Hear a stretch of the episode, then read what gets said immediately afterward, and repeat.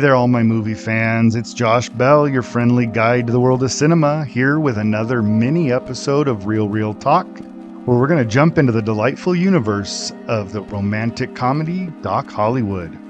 You know that moment when Dr. Stone's fancy 1956 Porsche Speedster takes a detour and ends up crashing into the judge's fence? Well, that is our ticket into the quirky town of Grady.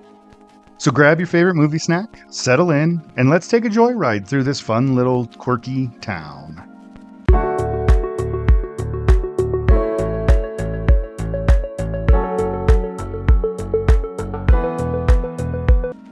So let's set the scene. Picture this Dr. Stone, played by the ever charming Michael J. Fox, is in his Porsche Speedster and he's driving across the towns of Middle America on his way from Washington, D.C., all the way to Hollywood, where he plans to become a great plastic surgeon. On his way, there's a bit of an accident and he runs into a judge's fence right in front of the town sheriff. He gets sentenced to community service, and to serve out that community service, he's going to act as the local doctor in a small town clinic.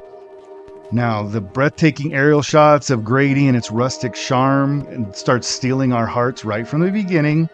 So let's take a deeper look at some of the different dynamics that make this movie so fun. Let's talk about the fantastic ensemble that brings the town of Grady to life. We have Roberts Blossom as Judge Evans, who's the wise, handy judge who builds his own fence and sentences Dr. Stone to really bring our story to life. We have the sassy ambulance driver, Lou, played by Julie Warner, who's just great as a foil to Dr. Stone and the love interest that ends up warming to his ways.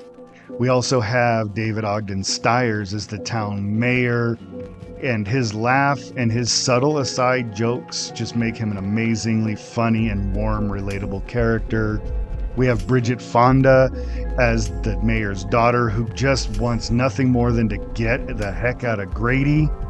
And then Woody Harrelson as the town insurance salesman and possible love interest of Lou.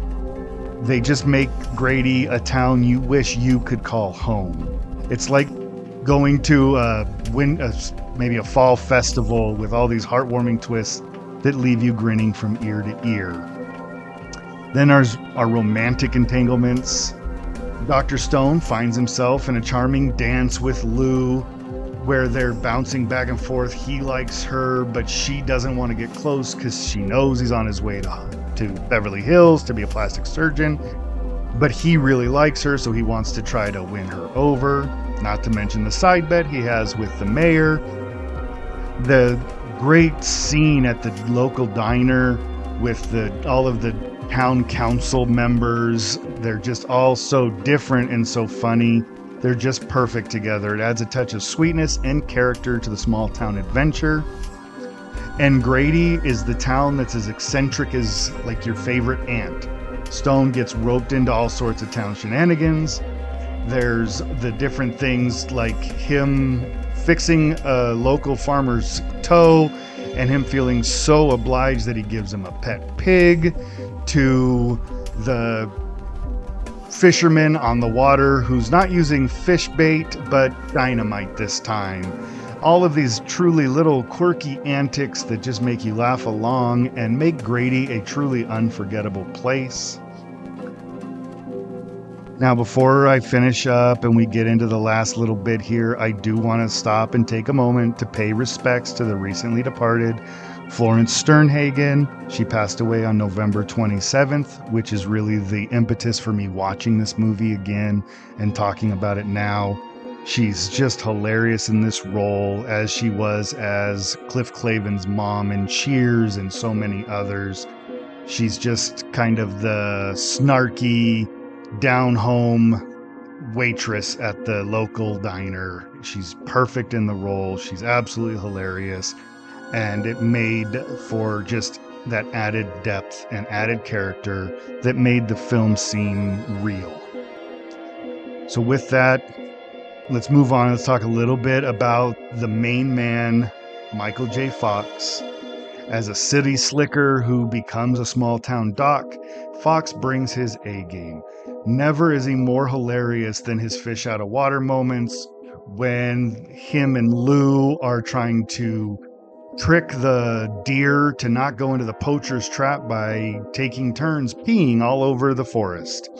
In different situations like this, it's just like going on a an adventure with your buddies from the city. Nothing quite makes sense, but in the end, it all makes sense.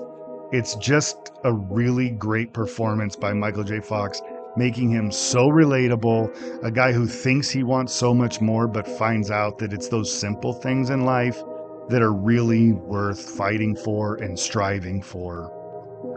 Uh, next, we'll talk about our official verdict. Where does Doc Hollywood fall on our rating scale? So, the film to me is a little bit nostalgic. I watched it when it first came out in the 90s, and I've been watching it periodically ever since. It's got a spot in my heart. It's going to earn a solid 7 out of 10. It's not going to win any Oscars, but it definitely hits the bullseye when it comes to winning your heart. Whether it's Stone's awkward charm or the delightful chaos and quirk that is the town of Grady, this film to me truly is a treasure. So if you're in the mood for a feel good movie that, like I said before, is like a warm hug, then this one is a must watch. I highly recommend it. And there you have it. There's our chat about Doc Hollywood. If you're into laughter, love, and a dash of small town craziness, this film is made for you. So stay tuned for more movie magic in the future on Real Reel Talk. If you ever want to get in touch with us, please feel free to reach out at therealrealtalk at gmail.com. You can find us on Instagram at Real Reel Talk and on Twitter at Real Reel Talk Pod. And until next time, folks, keep watching, keep loving, and keep those reels rolling.